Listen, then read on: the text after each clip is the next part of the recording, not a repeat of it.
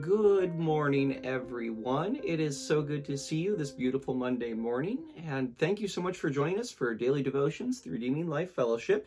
And today I've got my coffee, and I'm ready to uh, continue to lead us through uh, this journey through the Gospel of Luke. And today we're going to be in Luke chapter twenty-four, verses one through thirty-five. Luke chapter twenty-four, verses one through thirty-five. And what we'll find here, uh, this is uh, Luke's account of the resurrection.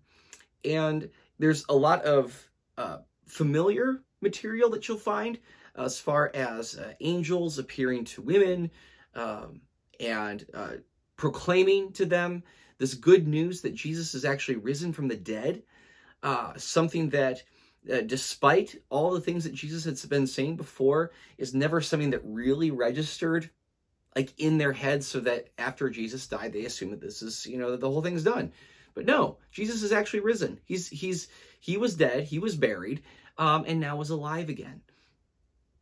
And uh, this is something that uh, has totally uh, rocked their world, indeed rocked the world, uh, by way of, of God revealing himself through Jesus Christ.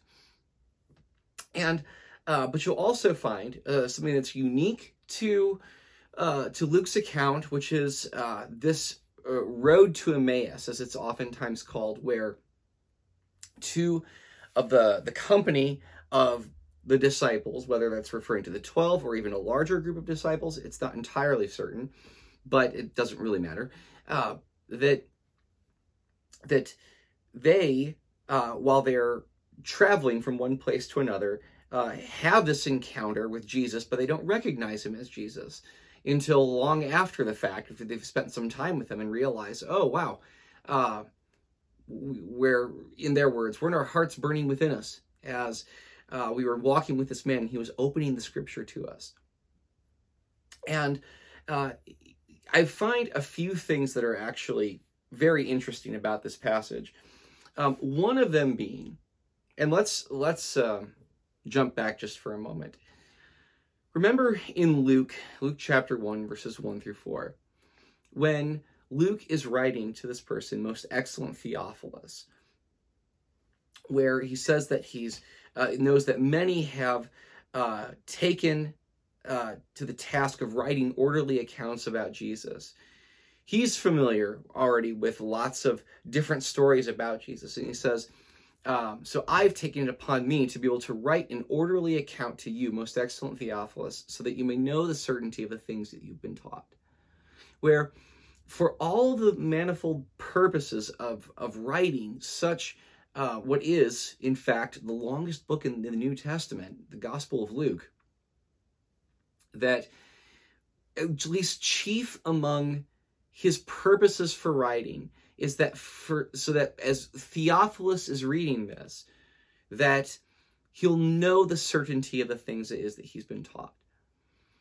And with that in mind, it's important to recognize, I mean, it's it's it's easy for some of us as Christians, if we've been raised Christians, to take the resurrection of Jesus as something that is just self-evident. And how what Luke wants us to see and wants us to grasp is not something that is easy to believe, in the same way that if anybody who I ever knew personally died and was buried for three days, and if I was told that they rose from the dead, I would have extreme doubts that that person was telling me the truth.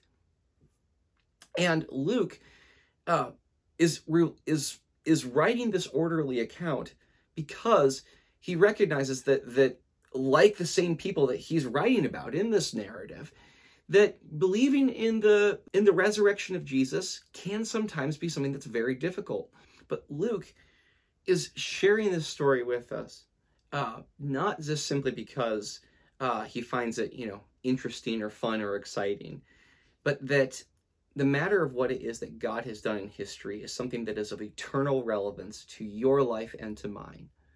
And that as we're reading this, that we can understand it as a matter of certainty that this that this thing that we call following Jesus is something that's um, that's a matter of of it's it's it's more than just uh, new morals and nice living. This is about a God who's come to save us and rescue us. And uh, we have eyewitness testimony that uh, bring us into connection of what it is that, that, that God himself has actually done, and that it's our choice as to whether or not to respond to it.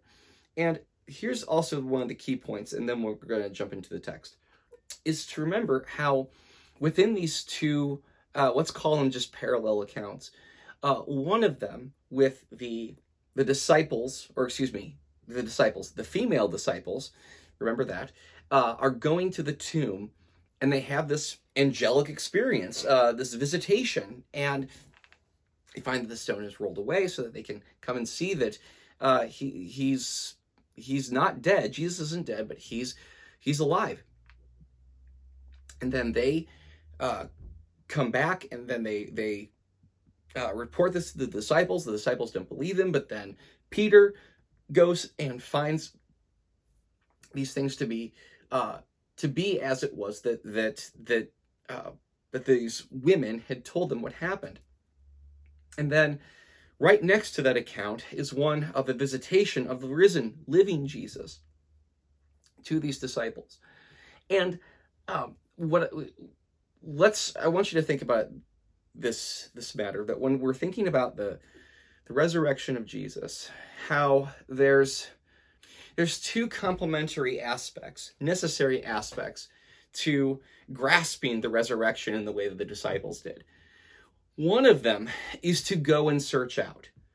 Uh, in the same way that when uh, the disciples were greeted with this news that Jesus had risen from the dead, Peter took the initiative of being able to go and find out if this thing was true, and making sure that this wasn't just um, hysterical women uh, who are, you know, running from somebody in, in, in you know, uh, in terror and, uh, you know, uh, uh, emotional bereavement that has a way of, you know, warping your sensibilities, um, that uh, he wants to go and find out if whether or not the things that he was told were actually true.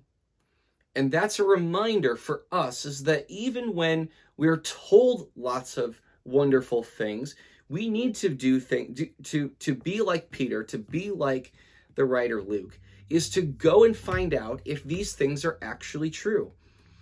God doesn't want you or me to be uh, a company of gullible Christians who just believe anything that's ever been told us. Um, we're at Redeeming Life Fellowship. We believe um, that we're uh, about the truth of God's word, and indeed uh, hold fast to the belief that God doesn't want us to believe something that isn't true, but if it is true, we hold fast to it. So it's important for us that when we hear the good news about this sort of thing, that we don't just hear it because we, we like to hear it, or because it makes us feel happy or makes us feel whole. We want to believe it because it happens to be a matter of truth. And uh, and we, in order to do so, we have to be able to go and search it out, and to investigate the matter to see if what it is that we're believing is actually true. And then the other side to this is that um, while on the one hand, we need to be able to go and be able to search out and find out whether or not these things are true, we also have to be like these other disciples who are open to being, to the revelation of God through the resurrection, uh, where what we can see, even as these Uh, disciples who are walking beside Jesus in the flesh, risen uh, from the dead, cannot recognize him for for who it is that he actually is. And the how and the why that they can't seem to grasp or look at this person and say, I think this person is Jesus. I know you were crucified and buried and have been dead for a few days, but I'm pretty sure that you're Jesus. But in order, it's so, so that... by learning from them, it's important that we also recognize that grasping the truth of the resurrection isn't just simply about um, us going to be able to figure things out. We have to be open to allow God to reveal himself through this, uh, where there's no, there are some people, indeed all of us, that Uh, there's no matter of, uh, or excuse me, uh, amount of information, facts, evidence, um, indisputable proof that can be laid out on a table and force us to have to believe something to be true. We have to be open to allowing God to um, to reveal himself through the things that he's done. Uh, so, uh, and that's a work of the Holy Spirit. Uh, and so even as we're reading this, um, I believe that Luke wants us to be able to recognize that this matter of allowing the truth of, of the resurrection to be affecting us is a matter of going and figuring out, but also having an open heart that is willing for God to reveal himself through the things that he's done through Jesus Christ. So with that in mind, let's read Luke twenty-four, verses one through thirty-five. It says, "On the first day of the week, very early in the morning, the women took the spices they had prepared and went to the tomb. They found the stone rolled away from the tomb, but when they entered, they did not find the body of the Lord Jesus. While they were wondering about this, suddenly, two men in clothes that gleamed like lightning stood beside them. In the, their fright, the women bowed down with their faces to the ground. But the men said to them, 'Why do you look for the living among the dead? He is not here. He has risen. Remember how he told you while he was still with you in Galilee? The Son of Man must be delivered into the hands of sinful men, be crucified, and on the third day be raised again.' Then they remembered his words. When they came back from the tomb, they told all these things to the eleven and to all the others. It was Mary Magdalene, Joanna, Mary, the mother of James, and the others with them who told this to the apostles. But they did not believe the women because their words seemed to them like nonsense. Peter, however, got up and ran to the tomb. Bending over, he saw the strips of linen lying by themselves, and he went away, wondering to himself what had happened. Now that same day, two of them were going to a village called Emmaus, about seven miles from Jerusalem. They were talking with each other about everything that had happened. As they talked and discussed these things with each other, Jesus himself came up and walked along with them, but they were kept from recognizing him. He asked them, 'What are you discussing together as you walk along?' They stood still, their faces downcast. One of them, named Clopas, asked him, 'Are you only a visitor to Jerusalem and do not know the things that have happened there in these days?' 'What things?' he asked. 'About Jesus of Nazareth,' they replied. 'He was a prophet, powerful in word and deed before God and all the people. The chief priests and rulers handed him over to be sentenced to death, and they crucified him. But we had hoped that he was the one who was going to redeem Israel. And what is more, it is the third day since all this took place. In addition, some of our women amazed us. They went to the tomb early this morning, but didn't find his body. They came and told us that they had seen a, vis- a vision of angels who said he was alive. Then some of our companions went to the tomb and found it, just as the women had said, but him they did not see.' He said to them, 'How foolish you are and slow of heart to believe all that the prophets have spoken. Did not the Christ have to suffer these things and then enter his glory?' And beginning with Moses and all the prophets, he explained to them what was said in all the scriptures concerning himself." As they approached the village to which they were going, Jesus acted as if he were going farther. But they urged him strongly, "Stay with us, for it is nearly evening, and the day is almost over." So he went in to stay with them. Remember, Luke's one about table fellowship. Table fellowship is, is kind of his thing. Uh, and here's the moment of the big reveal of what's happening. Verse thirty, "When he was at the table with them, he took bread, gave thanks, broke it, and began to give it to them.